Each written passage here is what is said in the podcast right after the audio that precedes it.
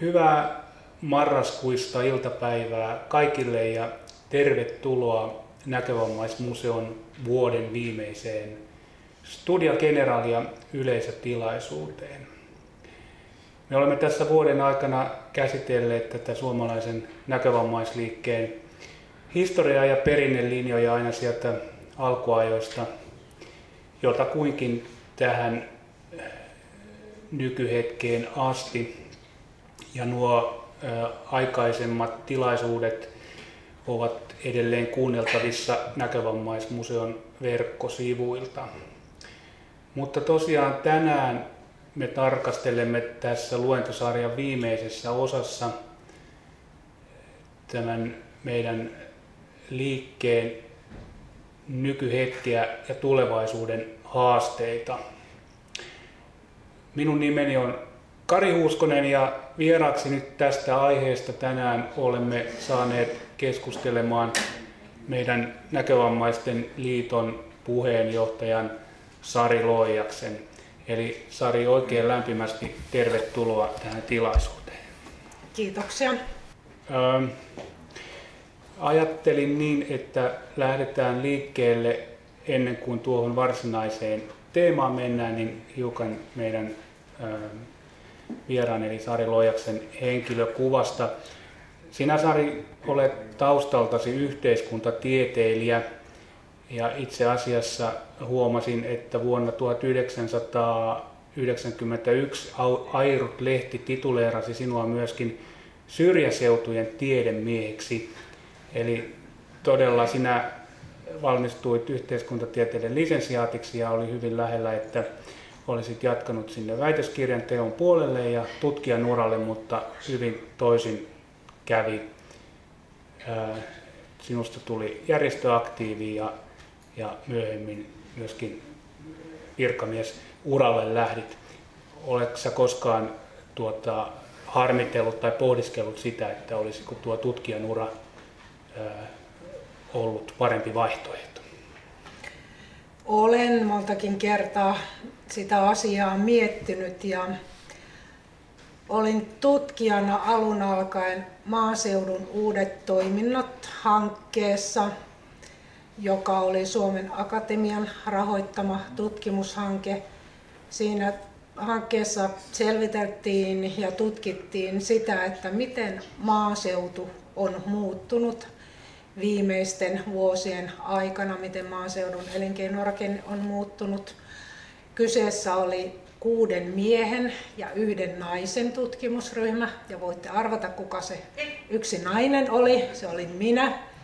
Viihdyin näiden herrojen kanssa erittäin hyvin. Minun tehtävänä oli tutkia sitä, miten metsätyömiesten elämäntapa on muuttunut sieltä 20-luvulta lähtien siihen päivään mennessä. Olisin kovasti halunnut jatkaa tässä tutkijaryhmässä mukana, jatkaa vielä tutkimuksia, mutta kävi niin ikävästi, että haettavaksi tuli isohko stipendi vammaistutkimukseen ja minut suorastaan painostettiin hakemaan sitä stipendia ja harmikseni sain sen ja siitähän se minun vammaispoliitikon urani alkoi, eli tein lisensiaatti, lisensiaattityön vammaisten nuorten elämänhallinnasta. Rakas rämä elämä oli minun lisensiaattityön nimi. Ja siinä vaiheessa, kun työ oli valmis, elettiin 90-luvun lamavuosia. Olin viimeinen, joka oli tutkijana taloon tullut ja joka viimeisenä tulee, se ensimmäisenä lähtee, kun rahaa ei enää ollut. Ja se oli minä, joka sitten lähdin. Ja monen sattumuksen kautta päädyin sitten virkamiesuralle ja ehdin siinä välillä piipahtaa yhdessä järjestössäkin kahden vuoden mittaisen työrupeaman tekemässä.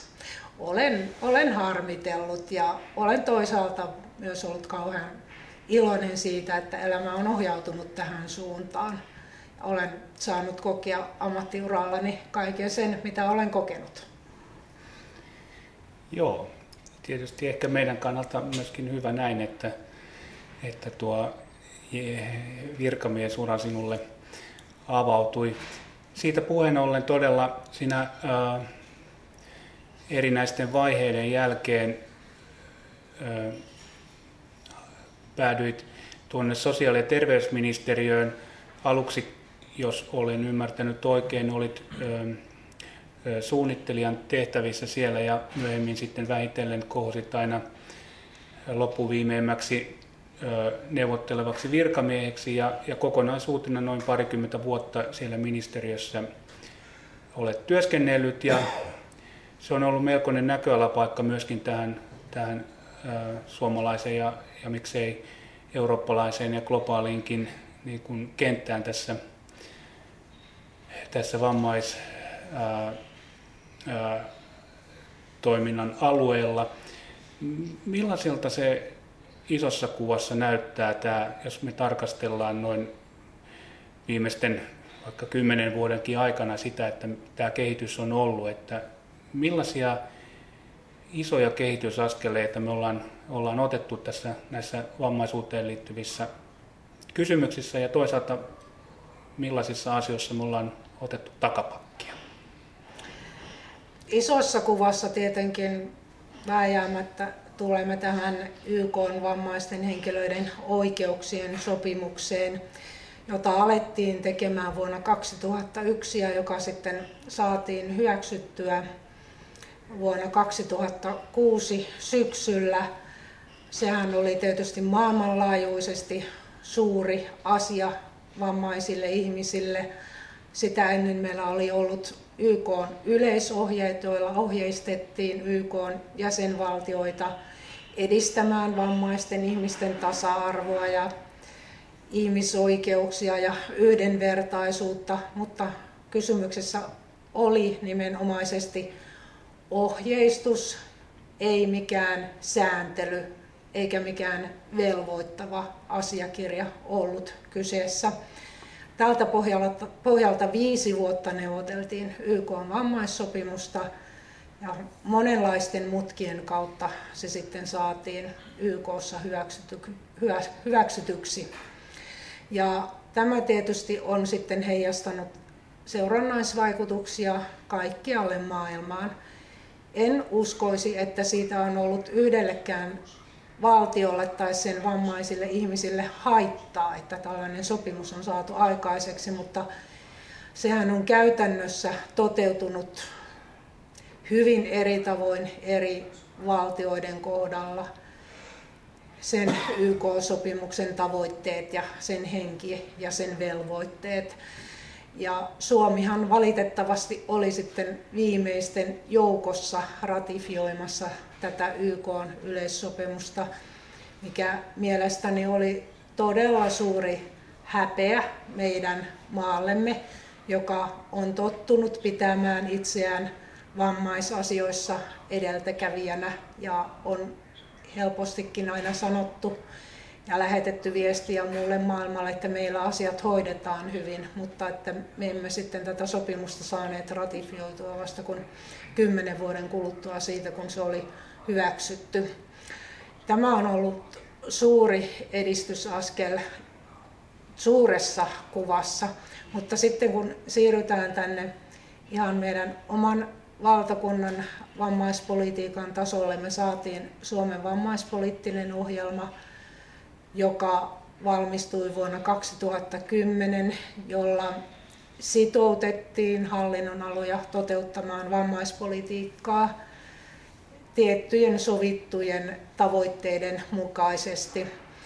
Kun tästä vammaispoliittisesta ohjelmasta valmistui seurantaraportti vuonna 2016 alkupuolella, tässä raportissa saatettiin todeta, että vammaispoliittisen ohjelman 122 toimenpiteestä muistaakseni 106 oli toimeenpantu. Olen erittäin kriittinen tämän lopputuloksen suhteen. Haluan olla aivan rehellinen ja todeta, että nämä 122 tavoitetta olivat hyvin pitkälti sellaisia ympäripyöreitä, yleisluonteisia, tyyliin ohjeistetaan, tehdään lainsäädäntöä,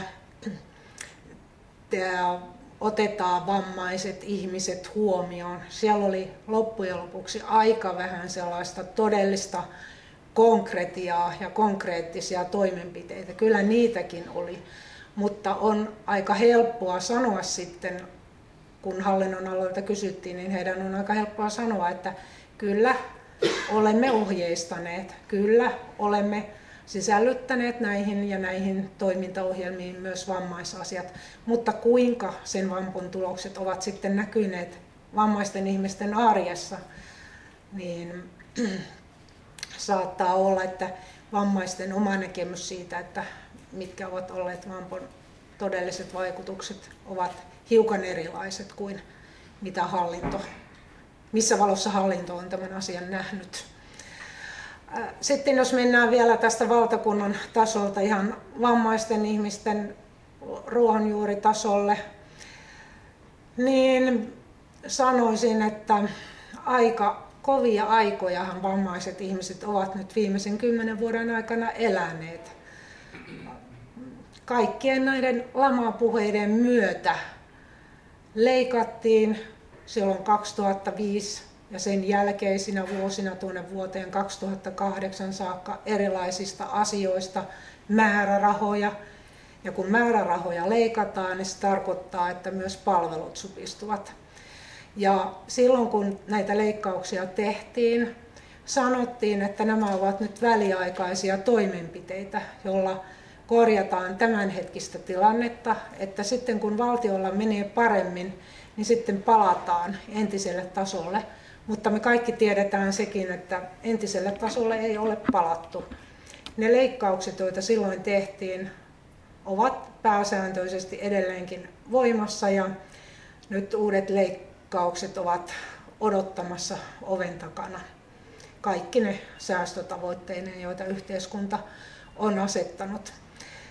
Kovin pessimistiselle tämä minun katsaukseni nyt tässä vaiheessa kuulostaa, mutta sitten jos mennään siihen positiiviseen puoleen, vuonna 2009 saatiin kuitenkin vammaislainsäädäntöön subjektiiviseksi oikeudeksi henkilökohtainen apu.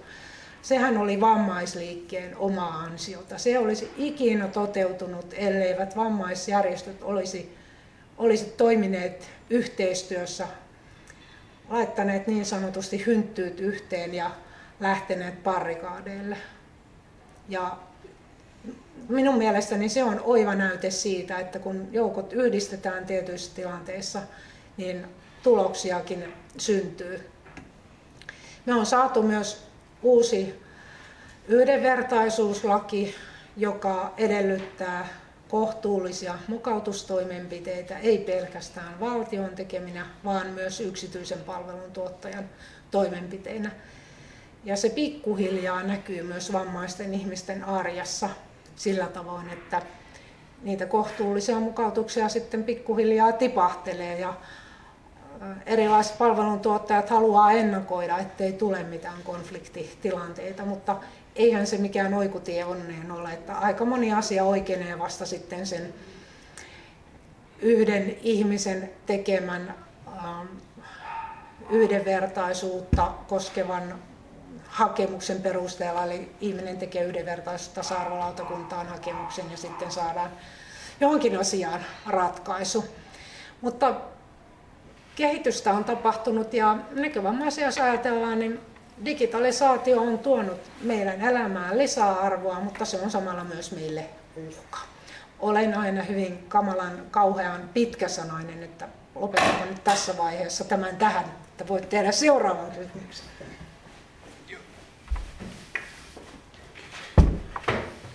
Anteeksi, tuota, että keskeytin tuota, ja tuo, näköjään tuo ovi auki, niin sen verran häiritsi tuo liikenne omakin keskittymistä, että oli pakko käydä sulkemassa ovi, mutta jatketaan. Kiitoksia Sari tästä ison kuvan avaamisesta. Tota, supistetaan sitten edelleen sitä, sitä, sitä kuvaa ja, ja, ja, tuota, ja siirrytään tarkastelemaan vähän lähemmin tätä meidän ää, näkövammaisliikettä ja sen kautta avautuvaa ää, kuvaa järjestölähtöisestä näkövammaistyöstä. Jotta me voidaan arvioida tätä nykyhetkeä ja, ja, ja, ja suunnata ajatuksia tuonne tulevaisuuteen, niin sen verran sellainen lyhyt katsaus menneisyyteen lienee paikallaan. Eli tämä suomalaisen näkövammaisliikkeen ja järjestölähtöisen näkövammaistyön historia voidaan jakaa oikeastaan kolmeen kehitysvaiheeseen. Ensimmäinen vaihe 1800-luvun loppupuolelta tuonne 1920-luvun jälki, loppupuolelle niin, on sitä aikaa, jolloin luotiin meidän näkövammaisten alue- ja toimialayhdistysten verkosto, oikeastaan se koko kivijalka, jolle tämä meidän järjestötoiminta nojaa edelleen tänä päivänä. Sitten tuota 1920-luvun lopulta tuonne 1970-luvun puoliväliin on nimen, tai olen kutsunut puheenjohtajavetoiseksi keskusjärjestöajaksi. Ja sitten tämä viimeinen kehitysvaihe 1970-luvun puolivälistä eteenpäin, niin sitä ehkä kuvaavat parhaiten sellaiset termit kuin ammattijohtajavetoisuus ja sosia- sosiaalialan kolmannen sektorin vammaisjärjestöajattelu.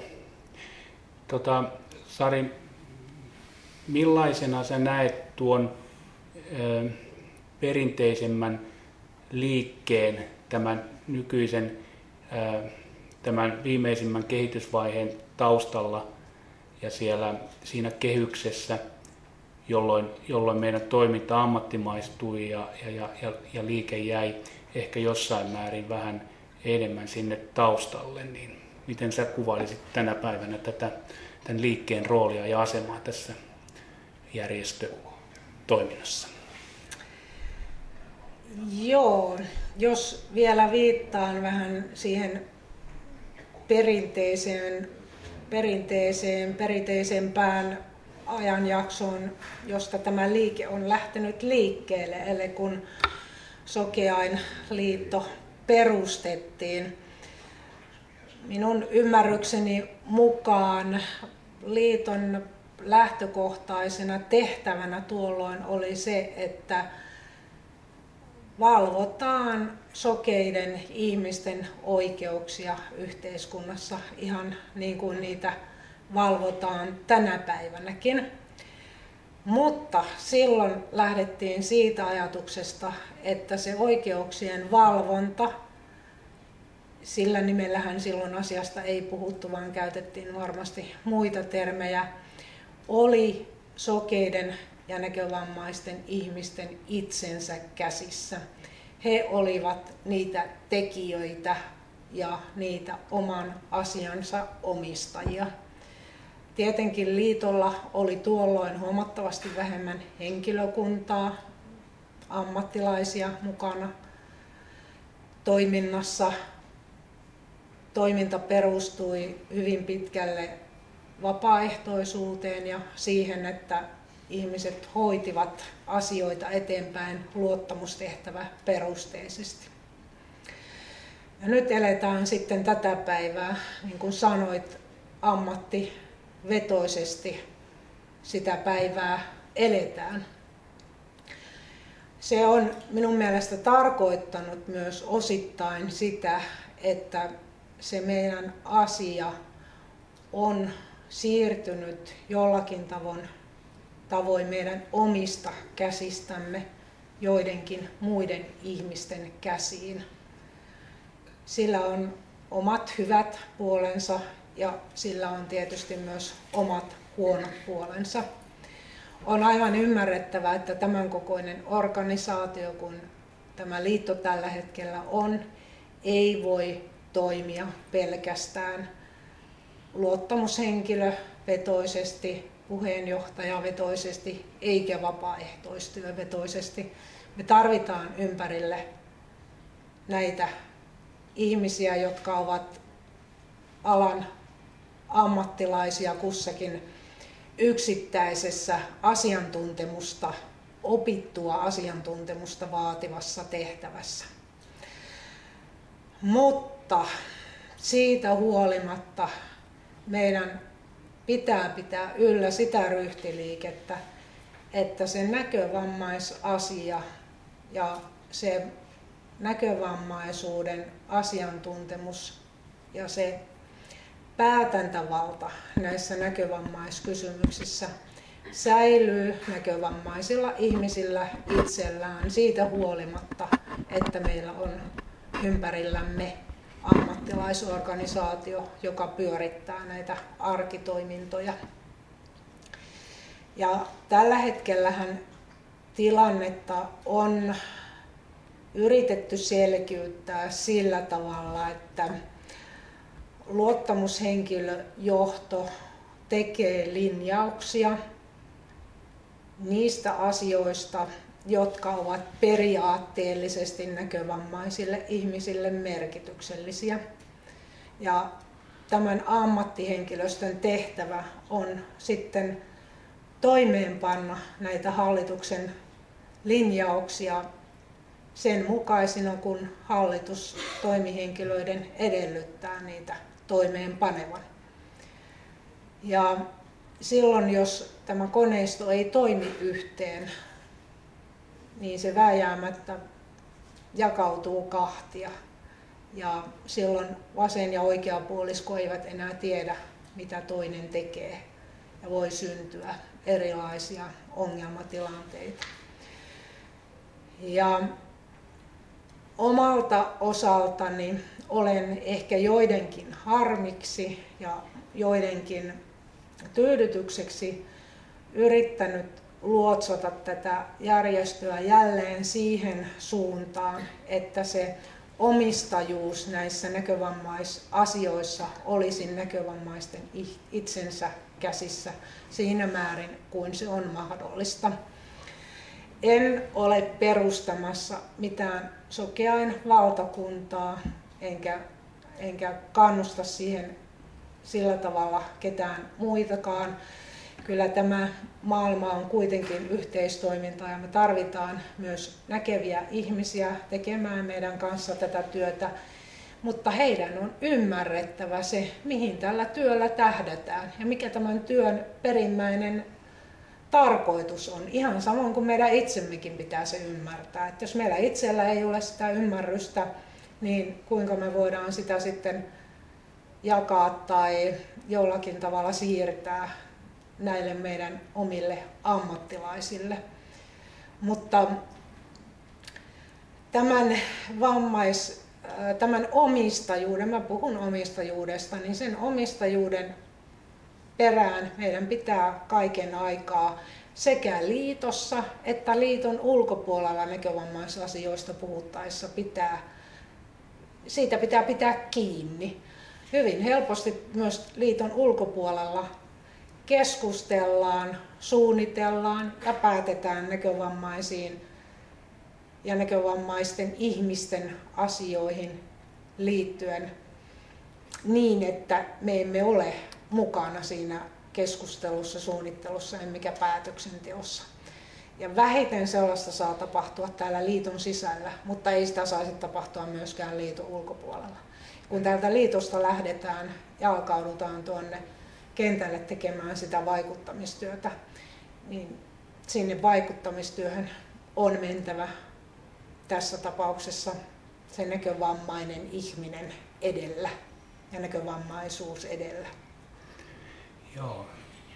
Ennen kuin tyhjennät koko pajatson, niin, tuota noin, niin mulla on vielä muutama kysymys.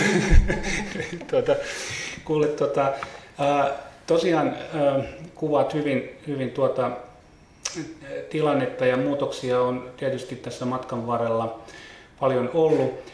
Siitä tuota, tuleekin mieleen se, että, että jos me katsotaan tätä meidän ää, omistavaa luokkaa, eli tätä meidän jäsenistöä, niin ää, jos otetaan tähänkin semmoinen vähän pidempi aikahaarukka, niin meillä vuonna 1934 tehtiin koko maan kattava laskenta, jossa näkövammaisten tai sokeiden ja vaikeasti heikkonäköisten määräksi saatiin 2684, muistan sen aika tarkkaan, kun on sitä muissa yhteyksissä joutunut, joutunut tankkaamaan, mutta tuota, tuosta lähtien sitten aina tähän päivään kun tullaan, niin, niin nuo laskentakriteerit on hiukan muuttuneet ja, ja myöskin se, se meidän asiak- tai jäsenistö ja, ja, ja myöhemmin sitten kun katsottiin, että myöskin ö, ö, mukaan aletaan laskea muitakin kuin näitä perinteisiä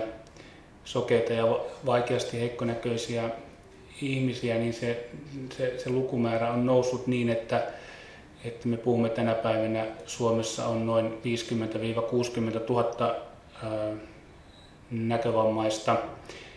Kuinka hyvin me tunnetaan tänä päivänä tämä meidän, meidän jäsenkunta? Keitä nämä 50-60 000 ihmistä oikein ovat? Miten sä, onko sulla minkälainen käsitys syntynyt tässä? Taisin jo tuossa aluksi sanoa, että minulla on monista asioista aika pessimistinen näkemys tai itse haluan kutsua sitä inhorealismiksikin. Kyllä minulla itselläni on, sellainen tuntemus, että emmehän me tunne kuin pienen osan tästä koko näkövammaisjoukosta.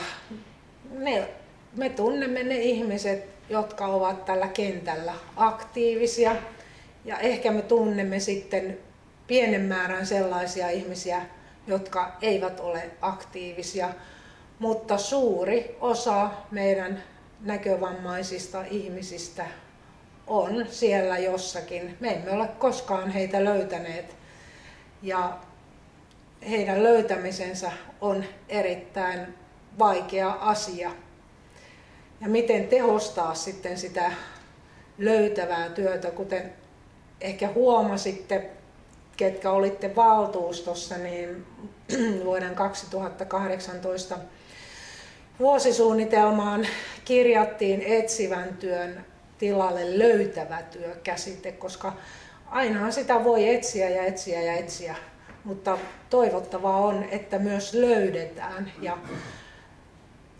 kyllä siinä meillä itsellämme on peiliin katsomisen paikka, että mihin me niitä omia järjestöresurssejamme kohdennamme.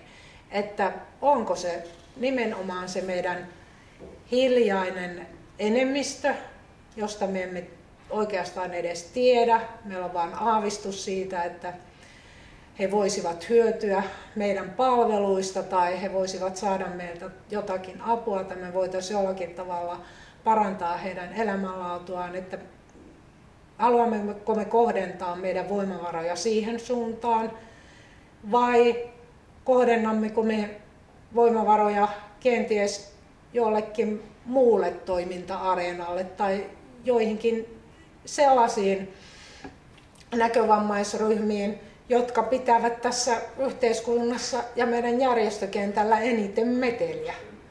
Se on, se on tällainen juttu, että monesti ne, jotka on hiljaa, niin he unohtuvat ja ne, jotka pitää eniten ääntä, niin heidät kyllä huomataan ja he ehkä pärjääkin tässä yhteiskunnassa kaikkein parhaiten. Mutta muistakaa se meidän strategian lähtökohta-ajatus liitto asettuu aina heikoimmassa asemassa olevan ihmisen puolelle ja se pitää pitää tässä liiton työssä myös mielessä. Ja nyt kun näitä suuria mullistuksia meidän ympärillä yhteiskunnassa tapahtuu, niin kaikessa siinä pitää muistaa se ihminen, joka on heikoimmassa asemassa ja lähtee edistämään asioita niin, ettei hän lopullisesti sitten putoa kelkasta, jos ei ole jo pudonnutkin. Ja, no, tää, on, tämähän on tätä liturgiaa. Mä itsekin tiedän, että tämä on liturgiaa. Mun on hyvin helppo täällä sanoa, että näin pitää tehdä. Mutta sen muuttaminen käytännön toiminnaksi vaatii jo sitten ihan sellaista tietyn tyyppistä asennetta, että nyt lähdetään sillä mielellä – etsimään ja löytämään sitä kenttää, joka on vielä kateessa ja joka eniten meidän apua kenties tarvitsee. Mainitsitkin tuossa jo oikeastaan tuon seuraavan aihealueen, eli mainitsit sanan strategia. Ää, ää, liitto ja koko näkövammaisten järjestökenttä ja, ja näkövamaistyötä tekevä porukka on, on joutunut viime vuosina tietysti pohtimaan paljon sitä, että mihin, mihin niukkenevia resursseja käytetään yhteiskunnassa tämä yleishyödyllinen toiminta ja sitä on alettu arvioimaan uudelleen ja, ja, ja avustukset on niukenneet. No, viime keväänä liiton luottamusjohto sai valmiiksi strategian vuosille 2017-2021 ja sen tarkoituksena on nimenomaan antaa niitä suuntaviivoja myöskin ammattihenkilöstölle, että miten seuraavina neljänä vuotena toimintaa on tarkoitus toteuttaa. Kerrotko vähän tämän strategian taustasta, minkälainen se prosessi siinä oli ja millaisille lähtökohdille se niin kuin pohjautuu? Strategian valmisteluhan oli jo alkanut ennen nykyisen hallituksen toimikautta. Että meillä oli tietyn tyyppinen pohjapaperi olemassa, jota sitten hallituksen useammassakin kokouksessa käsiteltiin ja meillä oli sellainen pieni, tai mikään pieni, meillä oli johtoryhmä plus hallintojaos, joka sitä sitten tarkemmin työsti sitä paperia eteenpäin. Ja toimihenkilöiden tehtävänä oli nostaa kunkin yksikön osalta siihen strategiaan niitä keskeisiä arvolähtökohtia, tavoitteita ja työkaluja, joilla näihin tavoitteisiin päästään. Ja hallitus sitten puntaroi, että ovatko ne hallituksen näkökulmasta juuri niitä oikeita kulmakiviä, joita tähän strategiaan halutaan kirjata. Strategiapaperin pitää olla ytimekäs ja sen pitää olla lyhyt ja se ei voi mennä kovinkaan konkreettiselle tasolle. Sieltä löytyy ne ylätason linjaukset, joiden mukaan sitten tehdään muun muassa vuosisuunnitelmat, joissa sitten tarkemmin vielä käytännön tasolla puretaan auki niitä strategian linjauksia ja sitten vielä niiden vuosisuunnitelmien alta löytyy se käytännön operatiivinen työ, jolla strategiaa, vuosisuunnitelmaa laitetaan, pannaan toimeen. Ja prosessina tämä oli sillä tavalla hyvin mielenkiintoinen, että meillä ei minun mielestäni syntynyt siinä mitään erityistä vääntöä, vaan strategian valmisteluun osallistuneet henkilöt sekä johdon puolelta että hallin, luottamushenkilöpuolelta olivat hyvin samalla linjoilla siitä, että mitä siihen strategiaan tulee ja te olette nähneet sen lopputuloksen. Ja se strategiahan pohjautui jäsenkyselyyn. Kyseltiin, kysyttiin jäsenistöltä heidän näkemyksiään siitä, että mitkä ovat liiton keskeisimmät tehtävät lähitulevaisuudessa ja mihin liiton tulisi painottaa omaa toimintaansa. Ja siltä pohjaltahan se strategiapaperi sitten syntyi. En tiedä sitten, että kuinka moni teistä on päässyt tutustumaan niihin kyselyn tuloksiin. Niistä on tekeillä sellainen tarkempi raportti, joka jossakin vaiheessa sitten julkistetaan ja siitä on luettavissa erinäisiä asioita, että miten ihmiset kokee itsenäisen elämän, kuinka paljon he tarvitsevat apua, minkälaisissa asioissa he tarvitsevat apua, kokevatko he yksinäisyyttä, kokevatko he turvattomuutta ja kaikenlaisiin tämän tyyppisiin asioihin saatiin vastauksia ja näiden vastausten pohjalta liiton toimintojen pitäisi nyt seuraavien neljän vuoden aikana suuntautua juuri niihin painopisteisiin, joita sieltä kyselystä tuli. Eli muun muassa itsenäisen elämän turvaamiseen, turvattomuuden vähentämiseen, ennen kaikkea tietysti näihin perustehtäviin kuitenkin vaikuttamiseen ja oikeuksien valvontaan. Joo, mennään ihan kohta vielä vähän syvemmin tarkemmin tuohon, minkä jo mainitsit. Tota, ö, joo, käydään vähän tätä suunnitelmaa läpi ja mä ajattelin, että aika ajoin on ehkä ihan hyvä aloittaa juuri siitä, mistä, mistä oikeastaan strategiakin alkaa, että puhutaan arvoista. Mä ajattelin tässä, kun, kun näistä arvoista jotain haluan, haluan kysyä, niin mulla tuli mieleen sellainen tutkimus, jossa oli visuaalisesti esitetty tämmöinen jäävuorimalli. Ja tiedä, osaanko mä sitä nyt jotenkin sanallisesti sanoa, mutta jotakuinkin se meni niin, että jos mä ajatellaan sellaista jäävuorta, että sen, jää, sen jäävuoren huippu näkyy sen vedenpinnan yläpuolella ja se on kaikki se toiminta, mikä, mikä, mikä näyttäytyy ulospäin. Ja sen vedenpinnan alapuolella on asenteet ja arvot. Ja, ja tota noin, niin se, miten me niitä asioita siellä näkyvällä tasolla siellä jää, jääpinnan yläpuolella teemme, eli, eli miten, miten asioita tehdään, ne on suoraan heijastumaan siitä, mitä siellä jää, jääpinnan alapuolella täällä asenteiden ja arvojen maailmassa tapahtuu, millaiset ne sen yhteisön tai yksittäisten ihmisten arvot on, niin ne heijastuu siihen, siihen tekemiseen. Ja näin ollen tässä strategiassa meillä on nyt määritelty arvot siten, että, että siinä on, on, on, on luotettavuus, oikeudenmukaisuus ja yhdenvertaisuus, osallisuus ja turvallisuus. Jos me jotenkin lyhkäisesti niin kun vähän avataan sitä, että mitä tarkoittaa se, että meillä jatkossa järjestölähtöinen näkövammaistyö on luotettavaa, niin miten sen lyhyesti tiivistäisit?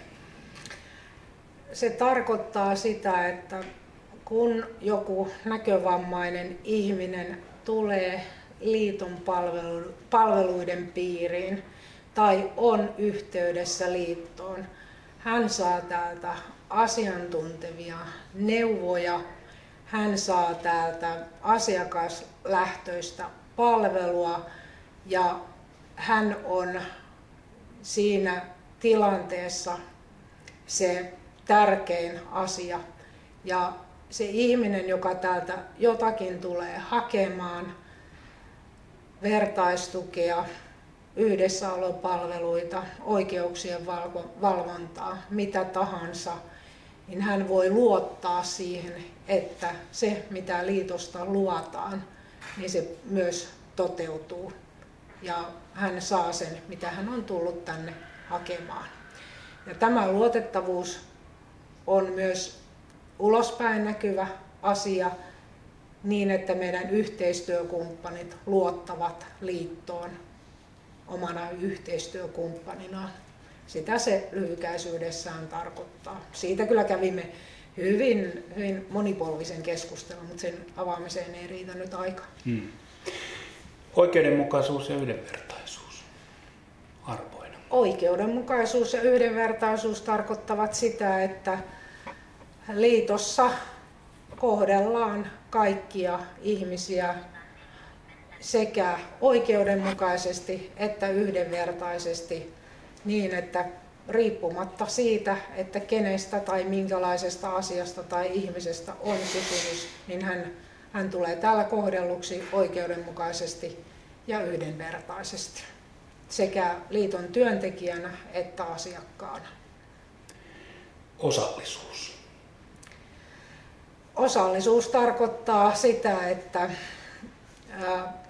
me edistämme näkövammaisten osallisuutta sekä liiton omiin toimintoihin että liiton ulkopuolella tapahtuvaan yhteiskunnan toimintaan. Se ei riitä, että näkövammaiset pääsevät osallisiksi pelkästään näkövammaisille tarjotuista palveluista tai, tai yhdessäolopalveluista tai vertaistuesta tai muusta sellaisesta, mitä liitto tarjoaa, vaan se tarkoittaa myös sitä, että näkövammaisten ihmisten osallisuutta kaikkeen siihen, missä muutkin ihmiset ovat yhteiskunnassa osallisia, edistetään ja vaikutetaan siihen, että se osallisuus toteutuu.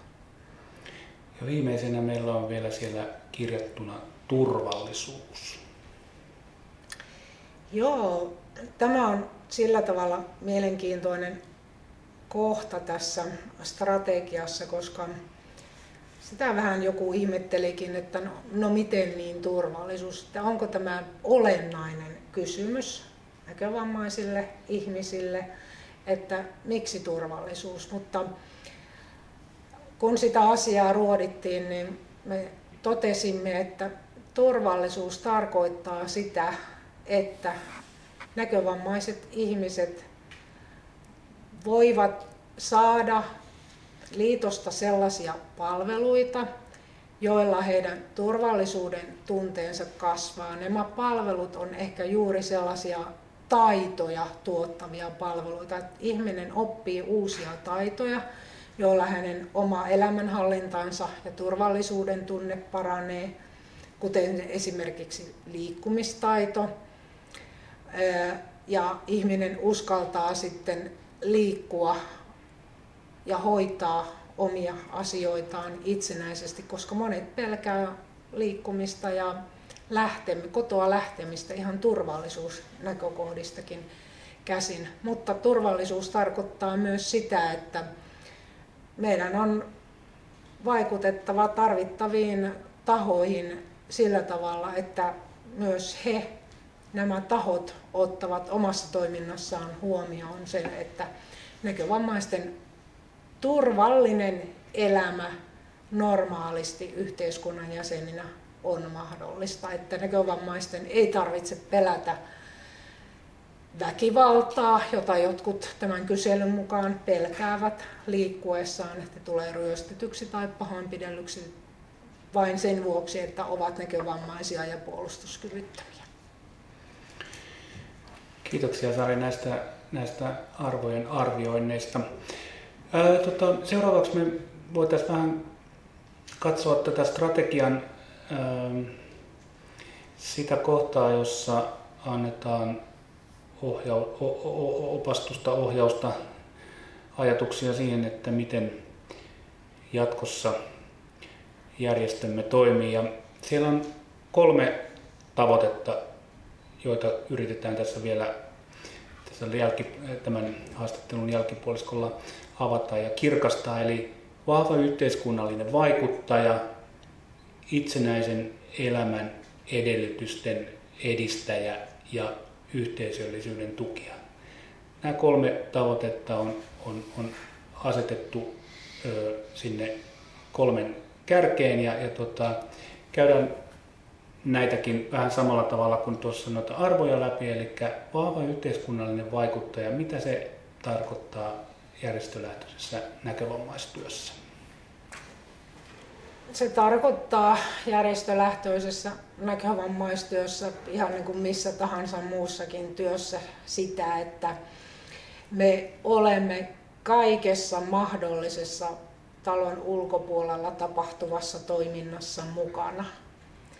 Se on kova tavoite se, ja se ei toteudu. Se ei sataprosenttisesti tule koskaan toteutumaan, mutta silti se on tavoite, johon meidän on aivan välttämättä pakko pyrkiä.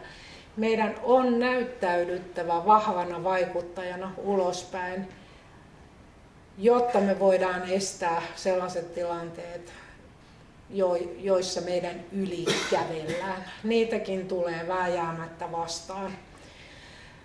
Tältä osin me olemme entistä suurempien haasteiden edessä siinäkin mielessä, että ihan yleisenä trendinä on tällä hetkellä se, että kansalaisjärjestöjen demokraattista elintilaa kavennetaan kaiken aikaa. Oli aikakausi, jolloin järjestöjä kuultiin paremmin, järjestöt otettiin mukaan vaikuttamistyöhön, mutta nyt suuntaus on aivan selvästi takaisin siihen, että asioita valmistellaan muun muassa virkamiestyönä ja järjestöjä ei kutsuta näihin neuvottelupöytiin mukaan. Siinä on taustalla omat syynsä. Mutta meidän täytyy olla vahva vaikuttaja. Mä kuulin, että joku Volvon äh, näistä isoista pojista, pomoista oli sanonut, että, että ei, tarvitse, ei tarvitse näkyä, kunhan on vahva vaikuttaja. Ja sekin on minusta aika mielenkiintoinen ajatus, koska se, että näkyy, ei ole mikään tae siitä, että on vahva vaikuttaja. Kyllähän, kyllähän sellaisia kovaa ääntä pitäviä tahoja on paljon, mutta miten, mikä se vaikuttavuus sitten on? monesti se vaikuttavuus ja vaikuttaminen ja vahva vaikuttaminen on sitä, että ollaan suorissa kontakteissa niiden tahojen kanssa, joihin halutaan vaikuttaa ilman, että lähestytään näitä tahoja julkisuuden kautta. Ja minusta se on myös hyvä pitää mielessä, että se saattaa, liitto saattaa joskus näyttäytyä ulospäin, että eihän täällä tehdä mitään. Eihän me vaikuteta yhtään mihinkään, mutta voin ihan rehellisesti sanoa, että nyt kun olen puolitoista vuotta täällä toimin, toimintaa seurannut, niin kyllä täällä yritetään ja täällä tehdään paljon. Joskus tulee onnistumisia ja joskus tulee epäonnistumisia ja joskus ei päästä vaikuttamaan ollenkaan. Se oli aika hyvä vertaus, minkä sä sanoit tästä, mikä, tai mikä tulee täältä Volvon, Volvon tuota, ihmisten suusta, mutta tuota, ja, ja jäin sitä oikein miettimään. Ja, ja jokainen, joka on ollut joskus samassa tilassa vaikka jonkun hyvin karismaattisen ja vahvan persoonan kanssa, että vaikka hän häipyy siitä tilasta, niin se hänen, hänen, hänen tavallaan se, se, se auktoriteettinsa jää siihen ilmaan leijumaan. Ja, ja, ja jollain tavalla niin kuin uskoisin, että tässä on kyse siitä, että hänen ei sen jälkeen enää tarvitse siinä tilassa joka päivä käydä näyttäytymässä, kun jokainen tietää tavallaan, että, että tota, hänen, hänen tota, auktoriteettinsa siinä ilmassa leijuu. Mutta seuraavaksi on siis ö, kohta on itsenäisen elämän ö, edellytysten edistäjä. Ja tämä on musta niin kuin erittäin hyvä ja tärkeä semmoinen koht, tota, kysymys, joka, jonka mä ehkä jakaisin jopa, jopa kahtia. Mutta tota, ö, katsotaan tarviiko sitä niin kuin jakaa. Kerro sinä ensin, miten, miten te siinä teidän ryhmässä niin kuin tuon, tuon kysymyksen ajattelitte? Itsenäinen elämä on hyvin monisyinen asia ja minäkin jakaisin sen hyvin mielelläni kahtia. Nyt teidän täytyy tässä tilanteessa muistaa se, että tämä minun tulkintani tästä liiton strategiasta on osittain minun henkilökohtaista tulkintaani. Minä en ihan sanasta sanaan kaikkia käytyjä keskusteluja tietenkään voi muistaa, mutta mä yritän heijastella sitä henkeä, mikä vallitsi, kun näistä asioista keskusteltiin. Ja tämä itsenäinen elämä oli juuri sellainen, joka keskustelutti meitä paljon, koska se on se on, se on erityisen tärkeä asia. Ja se kaksijakoisuus tulee nimenomaan siitä, että me tarvitsemme palveluita, jotta me voimme olla itsenäisiä, mutta me tarvitsemme myös taitoa ja taitoja, jotka on meissä joko sisäsyntyisesti tai sitten me niitä hankimme. Ja ne palvelut on meille aina välttämättömiä, jotta me voidaan päättää, mitä, missä ja milloin asioita tehdään. moni tarvitsee niitä palveluita ja kaikki tietää, mitä ne palvelut kenenkin kohdalla on. Monille ne on vammaispalveluita, avustajaa, kuljetuspalvelua, kodinmuutostöitä muita. Ja sitten on se toinen puoli, eli me itse. Ja liiton tehtävänä on ensinnäkin tämän palvelun, palvelutarjonnan olemassa olevien palveluiden jatkuvuuden varmistaminen, että ne meidän välttämättömyyspalvelut säilyvät ja me voimme niitä jatkossakin käyttää. Ja sitten se toinen puoli siitä, se me itse. Liiton tehtävänä on antaa meille niitä valmiuksia, joilla me voidaan suoriutua ihan itse ilman näitä välttämättömyyspalveluitakin joistakin asioistamme. Tämä on aika vaikea asia sillä tavalla hyvin konkreettisesti avata, mutta jos Kari sallit ihan lyhyen esimerkin, mm. vaikkapa nyt kaupassa käynti, vaihtoehto A, eli nämä palvelut. Menet sinne kauppaan kuljetuspalvelulla ja saat sieltä sitten ehkä sen avun siltä kauppialta. Tai menet sinne kuljetuspalvelulla ja avustajan kanssa ja saat sillä tavalla ne ostoksesi tehtyä. Ja vaihtoehto B on se, että saat tarvittavat valmiudet liikkumistaitoon niin, että voit käydä siellä kaupassa, saat sieltä sitten ehkä kaupan henkilökunnalta sen palvelun, jolloin et ole ollenkaan riippuvainen niistä meidän lakisääteisistä palveluista. Tai siihen voidaan sitten tietysti tarvittavilta osin kytkeä vielä tämän oman liikkumistaidon lisäksi se avustaja, joka odottaa siellä kaupan ovella. Tämä oli ehkä huono esimerkki, mutta jos haluatte siitä vielä kysymyksillä sitten jälkeenpäin jotakin täsmennystä, niin ihan mielelläni vastaan. Mutta näitä kahta asiaa liiton pitää edistää. Palveluita, jotka tukevat itsenäistä elämää, plus sitten niitä, niitä vammaisen, näkövammaisen ihmisen omia taitoja, joilla hän voi elää palveluista riippumatonta itsenäistä elämää. Oh, aika tuota, samansuuntaisia ajatuksia oli itselläkin, itsellänikin. Ehkä vielä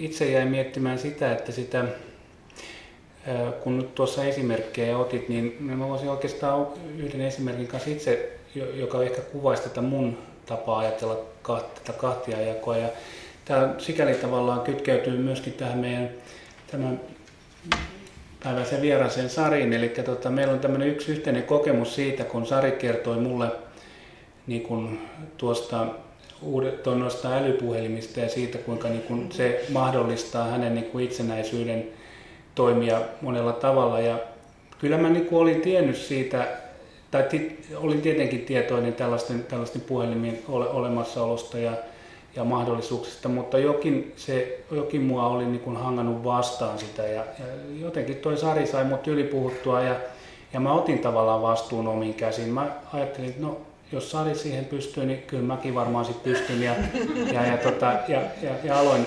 opettelemaan ja kuin ollakaan myöskin apua löytyy lisää tuolta, tuolta Hunnin erinomaisilta IT-asiantuntijoilta ja kas kummaa tänä päivänä olen, olen, olen älypuhelimen käyttäjä ja, ja, ja, ja tekstailen ja, ja, ja luen meilejä älypuhelimesta. Että tota noin, niin tässä tämä kahtiajakoisuus, että se, että toisaalta just juuri tarvitaan palveluita, mutta myöskin, että me rohkaistumme ottamaan itse vastuuta myöskin siitä niin kuin opiskelusta ja, ja, ja, ja motivoidumme siihen. Saanko Kari vielä Juh. lisätä sen, että tietenkään nämä kaksi asiaa, se täysin itsenäinen minä itse suoriutuminen ja palveluiden avulla suoriutuminen eivät sulje toisiaan pois. Niitä, niitä me käytämme limittäin ja lomittain. Ajoittain menemme pelkillä palveluilla ja ajoittain sitten me itse menetelmällä. Hmm. Sitten vielä viimeisenä on, kohtana on tosiaan tämä yhteisöllisyyden tukia. Ja tämäkin on tavallaan aika mielenkiintoinen tämä yhteisöllisyyden käsite ylipäänsä. Siitä voisi periaatteessa melkein käyttää kokonaisen tunnikin siihen aiheeseen. Me, meillä ei ole siihen tänään aikaa, mutta, mutta yhteisöllisyyshän noin äkkiseltään ajateltuna kuulostaa niin kuin hyvältä ja näin, mutta kaikki yhteisöllisyyshän ei, ei missään tapauksessa ole, ole, ole, ole aina hyvä, että mehän voidaan löytää lukuisia esimerkkejä, joissa tavallaan ää, niin, niin, niin, niin tuota,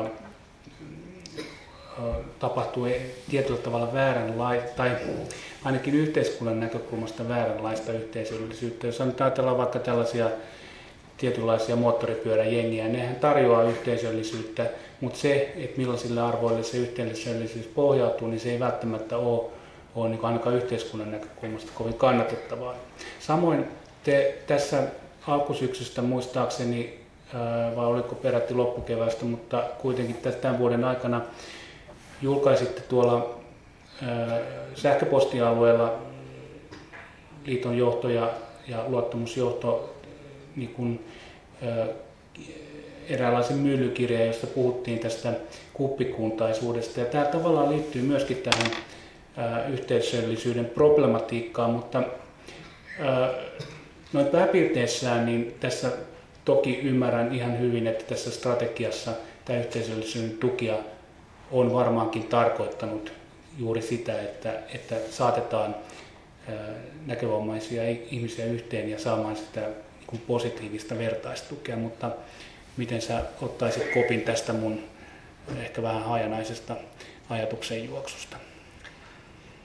Kyllä, juuri näin, että se yhteisöllisyyden tuki on sitä, että liitto tarjoaa tietyn tyyppisiä yhdessäolopalveluita tai alueyhdistykset ehkä enemmänkin. Se kuuluu näiden alueyhdistysten toimenkuvaan, mutta että liitto voi omalla toiminnallaan tukea alueyhdistyksiä antamaan sitä yhdessäolopalvelua siellä, missä yhdistykset toimii ja missä ihmiset on. Eihän ihmiset ole keskittyneinä tähän liiton ympärille, vaan se yhteisöllisyys voi syntyä ihan missä vaan, ei se ole mihinkään paikkaan sidottu. Ja liiton tehtävä on nimenomaan tukea alueyhdistyksiä siinä omassa työssään, että sitä yhteisöllisyyttä syntyisi.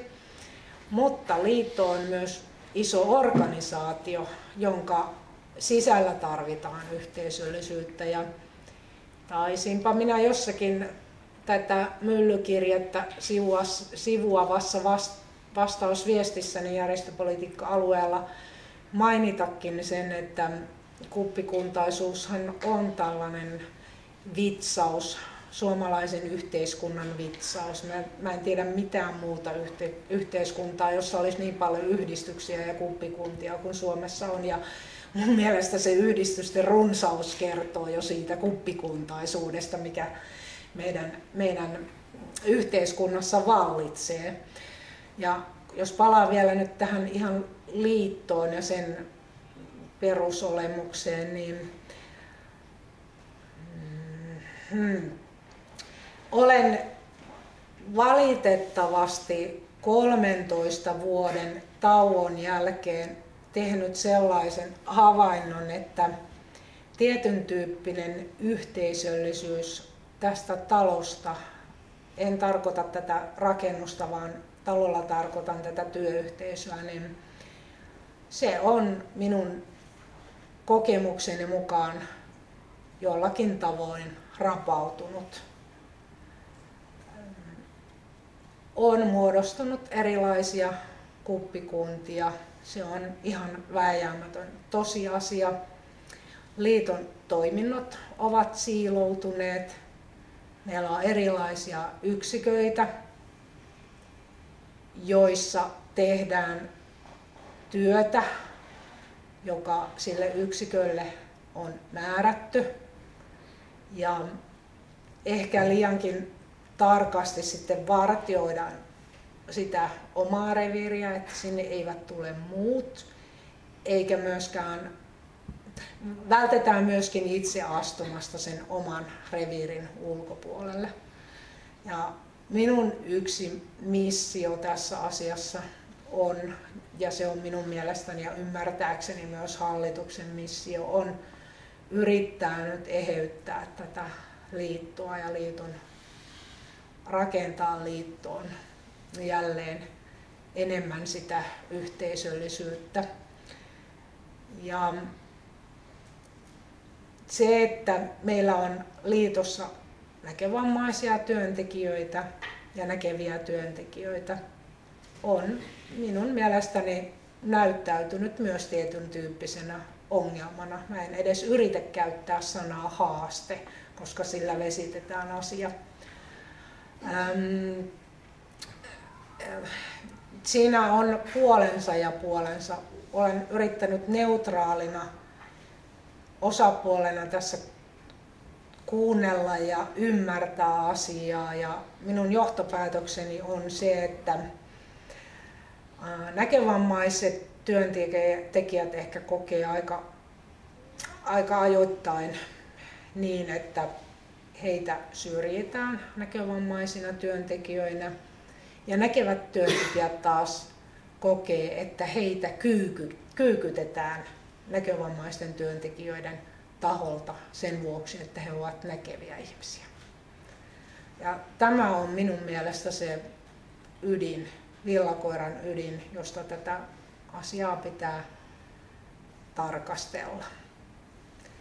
Tämä on varmaan nyt sellaista puhetta, että kunhan se jalkapuu tuonne Iiriksen alaaulaan saadaan. Mä kysyin, että missä se viipyy, missä se viipyy. Se on tilattu jo vuosi sitten, niin on mahdollista, että puheenjohtajakin sitten voi tämmöisistä puheista jalkapuuhun joutua, mutta, mutta, mutta asioita pitää aina välillä keventää jollakin tämän tyyppisellä huonolla vitsillä, jo, joissa, ja huonossa, huonolla huumorilla, johon olen eri, erikoistunut ja jossa olen erityisen hyvä.